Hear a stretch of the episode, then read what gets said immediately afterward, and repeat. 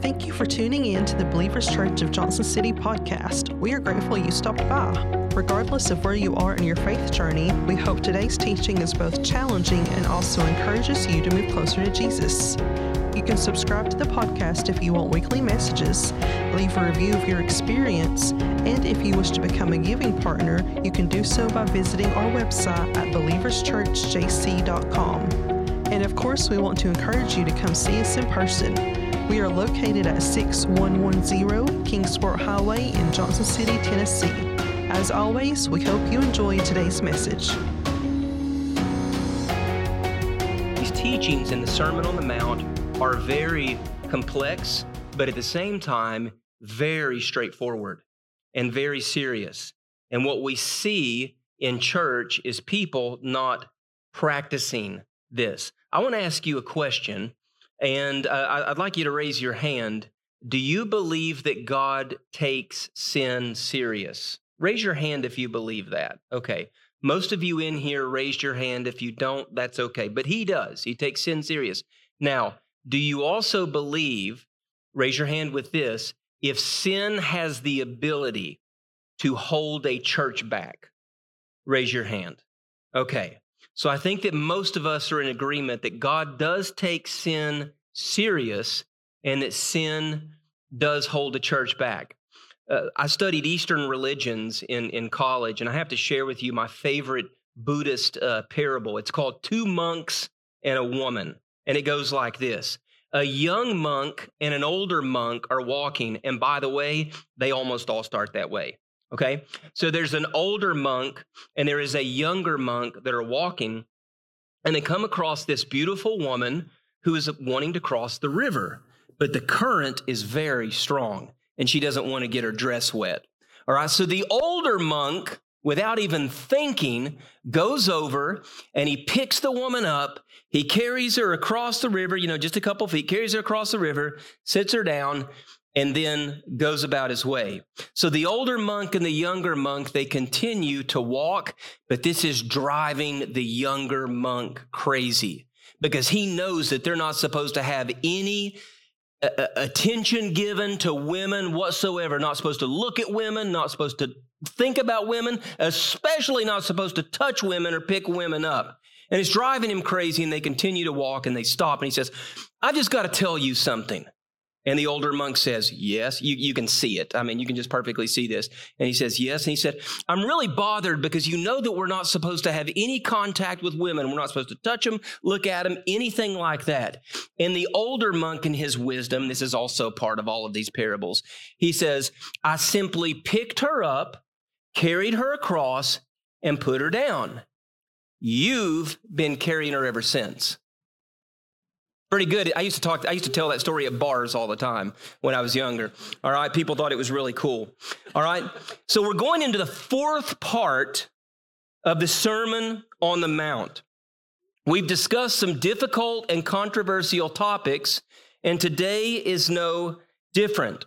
The first is sex and lust. All right, and let me know, let me let you know right now that if there are any kids, I'm not going to say anything graphic or descriptive but I would call this more of a PG 13 message. So I just want to let you know that. So the first is, is sex and lust, and they are controversial because we live in a hyper sexual society. The second is divorce. And it's controversial because in 2020, very hard year for marriages with COVID, almost 50% of marriages ended in divorce. Now, there have been times in the United States when that number has been slightly over, right around 51, 52%, meaning that if you get married, it's just as likely, if in some cases not more likely, that you're going to get a divorce than you're actually going to stay married. All right? So I'd love to have more time to talk about these topics, just like everything else I've said with the Sermon on the Mount, specifically the Beatitudes. I'd love to have more time to talk about this, but if you have questions because you've been through a, di- a difficult divorce and you're still carrying that shame, if you're a young single guy that struggles with pornography or a woman that struggles because women have a lot of these same struggles that men have as well. I think sometimes we discount that and don't take that as serious as we should. But one of the last statistics that I read that was over six, around 64% of evangelical men Evangelical men, not men, struggle with pornography. So if we were to look at the people that are in this room right now, and I hope that Believers Church is an outlier in this situation, but that would mean that over half of the men or half of the men in our church as an entire body, some guys that are not here, struggle secretly with pornography. So, lust and divorce, uh, some of you have been there. You're struggling with it right now. Some of you have been through a divorce. You're thinking, oh my goodness, I can't believe he's talking about this today. Uh, my desire is to help you and to show you some things. And also, like I said, to open up conversation. If these are some things that you would like to talk to me, maybe we'll do a series on family next year or in the future. But today we're not quite doing this topic justice, but there are some important things that we want to share. Matthew chapter 5. So we're just trucking right along. Matthew chapter 5, and we're going to look at verses 27 through 32.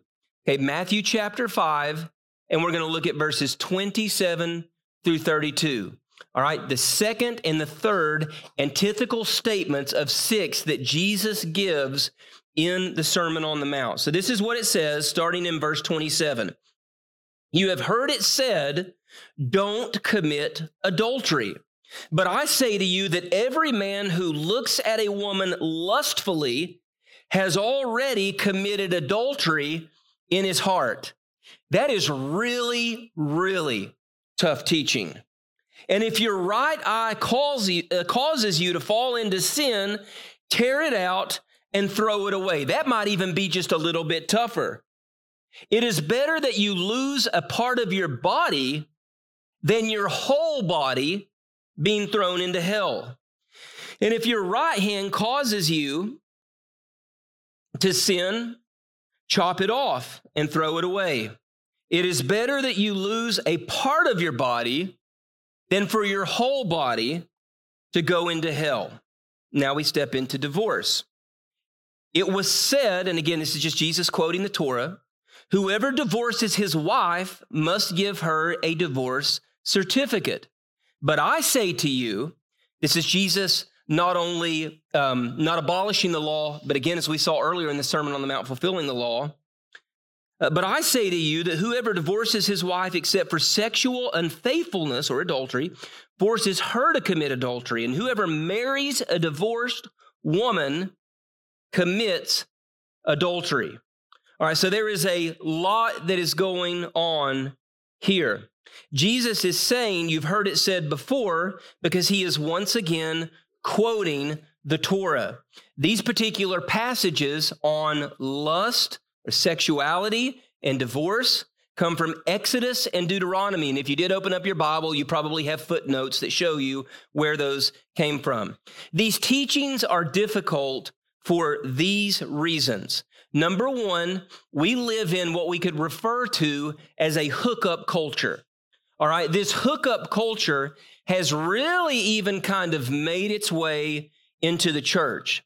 So the viewpoint, even if you're a pretty good person and you're not looking for a one night stand or something like that, and you're a pretty good person, the general belief is that if intimacy, if sex is consensual and both people agree, or, or even more so, if both people are in a, if, if you're in a relationship with this person, that there is nothing wrong with sex outside of the covenant of marriage.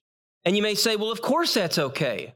And the reason that you probably believe that's okay and that's normal and it's been so localized is because if you watch TV, if you stream something on Netflix or Hulu or Prime or, or, or, or Sling, whatever it is that you might be watching, social media, every kind of outlet that we have promotes this as completely normal behavior. But let's suppose that you fall into a category of people in which you say, okay, I don't do that because I am a Christian, or I don't do that because um, it is wrong, um, I, I believe, but surely there's nothing wrong with thinking about it. I mean, I'm not going out doing these things. I'm not treating women bad. I'm not treating men bad. But if I happen to notice something, surely there's nothing wrong with thinking about it. Um, I have a Catholic friend, and he used to say this, and, and this really, really changed because I was, I was uh, younger in my return to Christ at this time, but he used to always say this I don't order, and he would say that his wife knows this I don't order off the menu, but she knows that I look at the menu. Now I wonder how you feel about that if you're if you're married or if you're in a strong relationship, meaning if I if I did need to translate that for you, I'm not going to cheat. I'm going to be faithful to you. But the man's mind wanders, a woman's mind wanders, it goes where it goes. And that's just kind of the way that it works. And it's almost like he was patting himself on the back, but husband of the year, you know, patting himself on the back for his, his wonderful uh, behavior. But this is the way that a lot of people view this. And we're going to return to that. We also live in a culture where divorce is encouraged on the basis of what we call irreconcilable differences. And this has to do with the, with the no fault laws of the 1970s when it did become more difficult, uh, I'm sorry, easier uh, to get a divorce. There were only five conditions with fault laws before that that you could actually get a divorce. Otherwise, the judge told you you need to work on your marriage. No fault divorce, law, uh, divorce laws. If you don't like the way she squeezes the toothpaste, you can get a divorce. If the other person snores, you can get a divorce. Some of you in here know it's much easier to get a divorce today than it was in the 40s, 50s, 60s, and times prior to that. And I don't want to get into the benefits or the problems with fault, uh, fault and no fault divorce, but the point is that divorce is looked at in a very casual way. We, we again, I said we almost 50% of marriages end in divorce, and that includes because this statistic can be skewed. We need to understand this 41% of first marriages. So here's the conclusion that we've come to, and this is the way that our society operates. And there's no doubt that this is infiltrated into the church. Okay, so this is this is where most people are. Casual sex or sex outside of marriage and sexual thoughts for some people, including pornography, is just the baseline for normal behavior. All right, that's, that's just the way the world works. All right, that's normal behavior. Divorce, as a probable option for marriage, is the baseline for normal behavior. Now, some of you in here right now, no doubt, and even more people listening online and that will listen to this message later, please understand this. I am a person of grace, and the grace of God has greatly extended to me.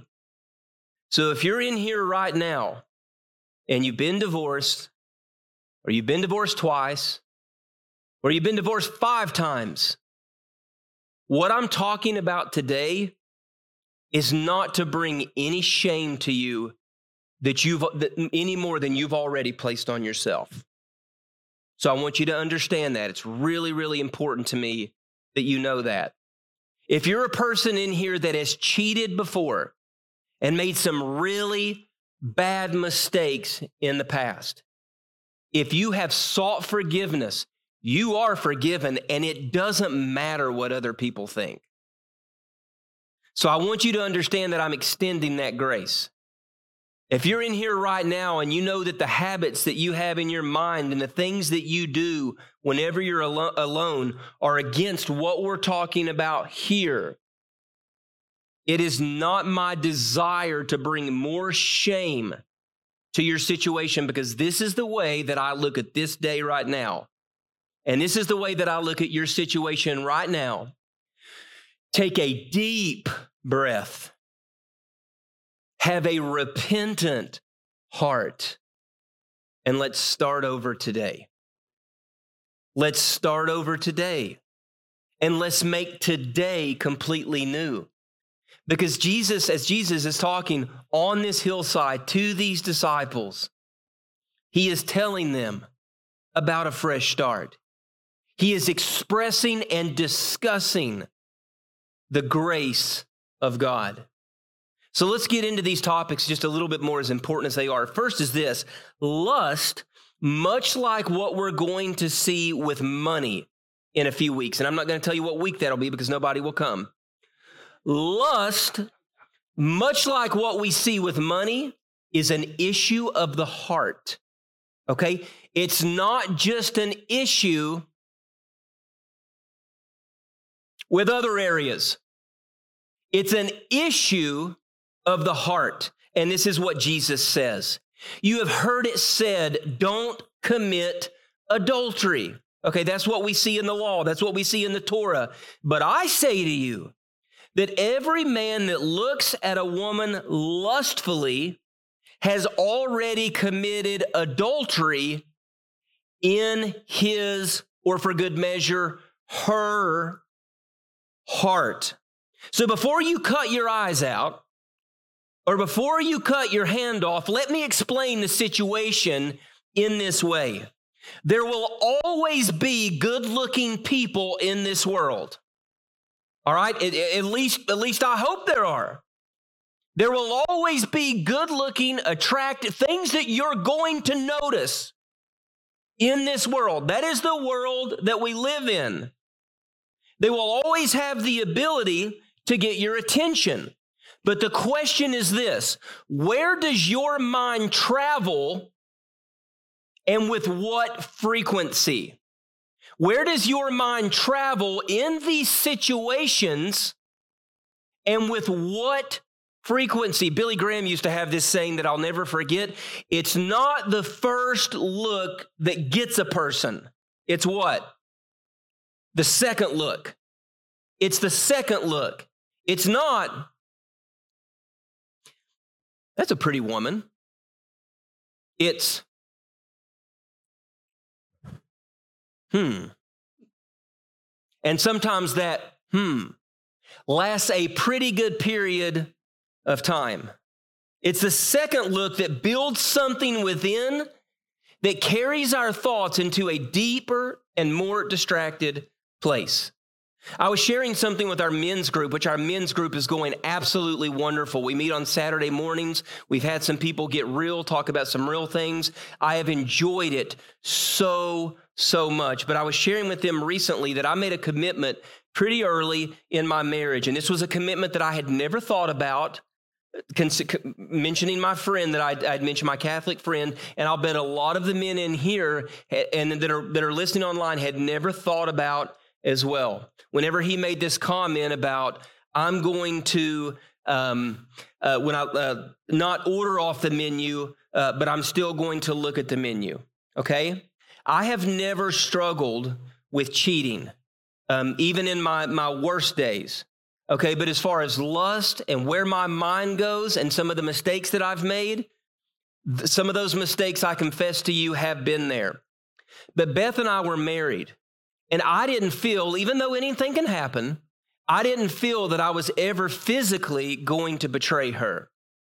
But I made the decision in my heart early in our mar- marriage that I did not want to just offer and give my body, but to the best of my ability, through prayer and wrestling with it every single day, that I was going to give her my mind as well. And, and she knows this. We have talked about this over and over and over again that I make every single effort, every single day, walking around Johnson City, Elizabethton, all these other places, all of these people that I see, that it's not enough for me to offer, because I believe this is what Jesus is talking about here, to not simply offer up my body but also to offer my thoughts. Let me say this, and this is something else that I've shared with her many times. There are beautiful women in this world. And I think that we can all admit that. But God gave me that. And I, I, tell her that all the time. I can't do better for myself than what God gave me. Because we get into this thing over time in marriage of comparison. And if you're single, I have said to many single men that I believe the most difficult thing in the world, and I think I can only say this because I'm a man, just meaning I don't know a woman's experience. But one of the most difficult things in this world is to be a Christian single man. Because it is incredibly, incredibly difficult with the temptation that is out there. So when Jesus says, if your eye offends you, tear it out, what he is saying is tear out the thought. Deal with it, that thought that takes root. Whenever you notice that woman at work, you know you're leaving your family at home, but I'm going to see her today. Whenever we go out here, I know that I'm going to see him today, and it's just up here. It doesn't matter. Jesus is saying, tear it out. It is going to destroy you, and every person in here knows people in their life that have been destroyed, marriages that have been destroyed by being unwilling to deal with the thoughts, the corrupt thoughts that cross our mind. And listen, you can only accomplish this in two ways because I know how strong the male mind works prayer and accountability. That's it. You go to God and you talk to Him God, I know that these patterns of thought are sin. And if it's pornography, you better grab another man in this church and you better tell or another woman in this church, if you're a woman that struggles with these issues, and say, I have this issue, I need accountability. Because when that computer or that phone or whatever device it is that you may use is there, there's no stopping you. It's just too easy. Also, in this sermon, Jesus also redefines the conditions for divorce. He goes on right after this and he talks about divorce. And this is what Jesus says about divorce. It was said, Exodus and Deuteronomy, whoever divorces his wife must give her a divorce certificate. This is an ancient Middle Eastern practice must give her a divorce certificate. But I say to you, whoever divorces his wife except for a sexual unfaithfulness forces her to commit adultery, and whoever marries a divorced woman commits adultery. This divorce certificate is referring again to the conditions of the Torah. So I want to quickly share with you three Christian perspectives, and you inevitably fall into one of these, but there are really three theological perspectives as it pertains to divorce. And with each one of these perspectives, the scholars, the Christians behind these, feel as if they have legitimate reason for feeling the way that they do. The first is this if you have been divorced, no remarriage after divorce under any circumstances. Okay, if you've been divorced, no remarriage period. Well, it wasn't my fault. I didn't do the cheating. I didn't do the abusing. I didn't do this. I didn't do that. No, no remarriage under any circumstances. The second one is this remarriage only permissible if it meets the biblical mandate for divorce, which is adultery, which we saw here, and desertion. Okay, or a person just disappears out of the picture. And I'll explain a little bit more of that in a second. Here's the third remarriage is permissible under any circumstances if one seeks forgiveness, repentance, and renewal from the past. All right, I'm going to say those one more time, real quick. No, no remarriage after a divorce under any circumstances. Remarriage is only permissible if it meets the biblical mandate for divorce, adultery, or desertion.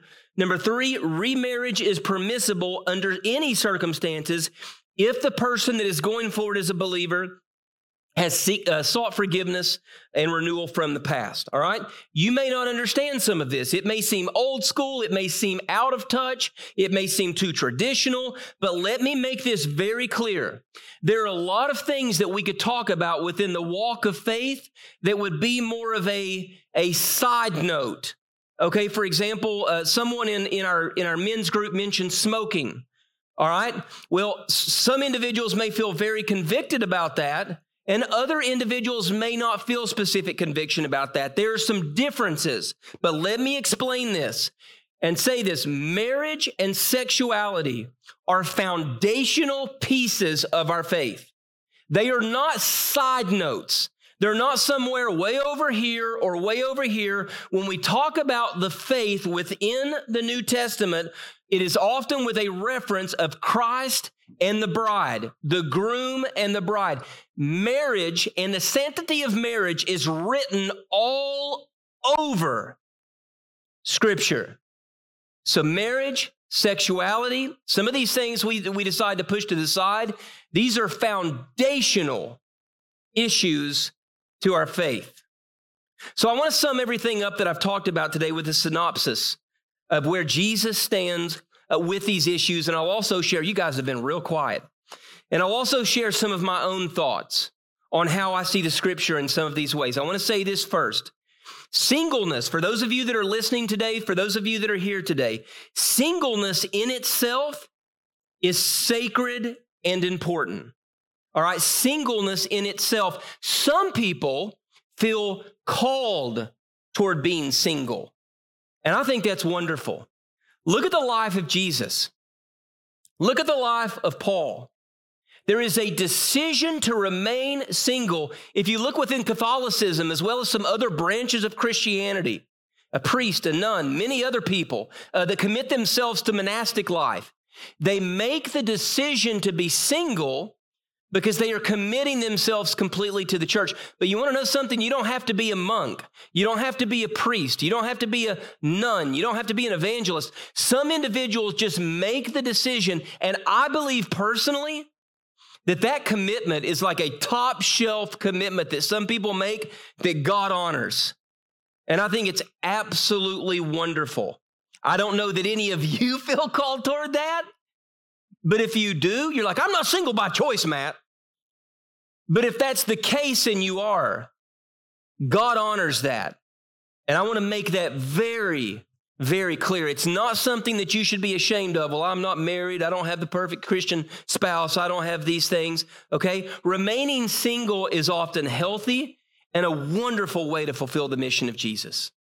All right. Number two is this relationships are to be, and I should have said more specifically, marriages, monogamous and exclusive. This is a biblical teaching that we see. Even though we see polygamy in the Old Testament or, or a number of spouses, which is something that some of you probably have some questions about. Jesus comes to fulfill the law. All right? So if you walk around with a bunch of women and just say, hey, I'm just living like Samson, not going to work here. All right? There is a way that this is supposed to be done exclusive, monogamous is what marriage is supposed to look like. And I don't care how controversial that may be in today's society. Number three, marriage and sexual intimacy are sacred, interwoven, go together, and can not be understood separately. You want to destroy a relationship that you're in? If you're a believer and the other person says that they are a believer, you want to, you want to cause a lot of problems. You want to make the first few years of your marriage much more difficult than they have to be. Take this route and see what happens. Take this route and see what happens. You know, for those of you that are in here right now and you did make the commitment, and I know that this is a complete unknown almost in society today, but did make that commitment, praise Jesus. That is incredible and so unspoken of in society today. So, marriage and sexual intimacy are they're, they're not just a, it's not just a physical act. It's a sacred thing. They go together and they cannot be understood separately. Now ladies guys some of you need to hear this today. Lust i don't care how outdated this is is destructive and will lead to ruin if it's not confessed and dealt with. Something else that I've shared with our men's group, and please understand, I'm including women in this as well. But something that I've shared with our men's group is that I believe, as far as male leadership and as far as possible unconfessed sin within some of the men in our church, okay, and I'm not talking specifically about anybody, are some of the types of things that could be holding us back. Whenever you have a man who comes forward who has kids, maybe a spouse, and they say, This has been a struggle for me. Pornography has been a struggle for me. This has been a struggle for me. That's been a struggle for me. And they come forward and they confess. It's like the Holy Spirit descends on a place like you've never seen before. It's like what I posted recently about a, a person that's sober after 30 days. When, when women and men come forward and they confess to someone that that's a sin and they tell you that they have to be held accountable, and I'll tell you sometime, and I'm just going to be I'm just going to be very frank with you right here. Sometimes our worship is held back and our altar is held back because some of you are clutching so tightly to your sin that you can't even wait to get out the door. You can't even wait to get out of this place so that, so that you won't be able to hear me for at least another week. And the Spirit is dealing with you right now. Please understand, I'm not just talking to men. You got to turn this thing over. That you've got to make this change because it is absolutely destructive. And if you're in a situation where you're married, take into consideration what I said earlier. God gave you that man. God gave you that woman. Don't just honor that person with your body, Start honoring that person with your mind as well. And then the last thing that I'll mention here is that divorce is only biblically permissible under the conditions of adultery and desertion. This is my belief. Now, I want to expound on this belief a little bit uh, to say something that you may agree with or you may disagree with. And quite frankly, I completely understand your position regardless. Okay, we all know what cheating is. We all know what adultery or fornication, we know what that is. Okay? But let's go to this second one for just a second because we don't talk about it very much, and that's desertion. So, desertion is a situation that we rarely see today. But my grandmother had a, had a situation like this with her first husband. Um, he, he just left. He just kept leaving, like he would leave and disappear. And listen, this is before cell phones and Facebook. You can track anybody down today. You couldn't track people down in the in the 60s and in the 50s. Somebody disappears, they disappear. You don't know where they are. So typically that's what we're talking we're thinking about is that a person and we're looking at the ancient world here just just leaves. Okay, but a lot of scholars are taking this position and I completely agree. And maybe this will give some of you peace. What about emotional desertion, not physical desertion. What about a situation when you're married and the other person completely checks out? And the other person puts forth no effort whatsoever in the marriage. I want to challenge you guys with a thought this morning. If a woman and a child are being abused physically in a marriage, do they have a biblical obligation to stay in that marriage? If a person has made the decision that they are going to choose drugs or alcohol over their family to the, to the detriment of the psychological health of those people, is that really grace? So I think there are also situations that fall under desertion that doesn't just mean Matt Smith's going to skip town, leave his family and his kids, and therefore Beth has a justification to get a divorce. I believe you can check out of your marriage completely without ever leaving the house. And that's something that I want to challenge you guys to think about. But as it pertains to divorce, we have to work to the best of our ability, as some of you have in this room right now to make your marriage work. I was talking to, to someone last night at our neighborhood nights event. Marriage is hard. It is very, very, very hard. Now, if you have one person that's a doormat, maybe it's not that hard. But if you've got two people that have their own wants and desires as they try to go forward, it takes a lot of work. But if you submit to your spouse and your spouse mutually submits to you, you have the biblical definition of marriage and what it's supposed to look like. And I'm going to tell you something it's beautiful, it's the most amazing thing in this world. So, irreconcilable differences, I know it's against culture, but I don't buy it. You make it work, you work hard at it, you give everything that you have. But you have a situation in which there's adultery, you have a situation in which somebody completely checks out, somebody leaves. It's a little bit different.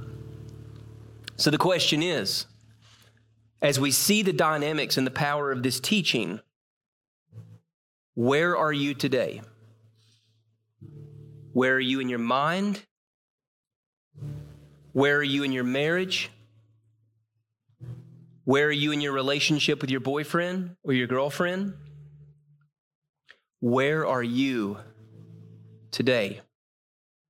With all heads bowed and all eyes closed, we will off, uh, open up this altar for anyone uh, who needs it. And I'm going to give you guys a couple things, a few things to think about if you decide that you need to come forward and pray. First, for any reason at all in your life that you need to come forward because you're burdened and you're hurting, please come forward and lift that up to Jesus today. But maybe you're in a relationship, maybe a marriage, and it's struggling. And you want to know something? It happens to all of us. Why don't you grab your spouse by the hand? And why don't you come up here and pray? If you're in here today and you're struggling with pornography, I want to mention this and, and uh, mention this also as a, a resource for you guys. It's, I meant to mention it earlier. Covenant Eyes is a wonderful Christian resource uh, that have helped many men and women with pornography. But if you're struggling with your mind or you're struggling with, with pornography or you're struggling with certain kinds of thoughts, if you're in a relationship right now that is not sexually pure, if you're in a situation in which you need to bring something up, and, and let me let me offer this too. If you're still hurting because of a divorce that was a year ago or 30 years ago,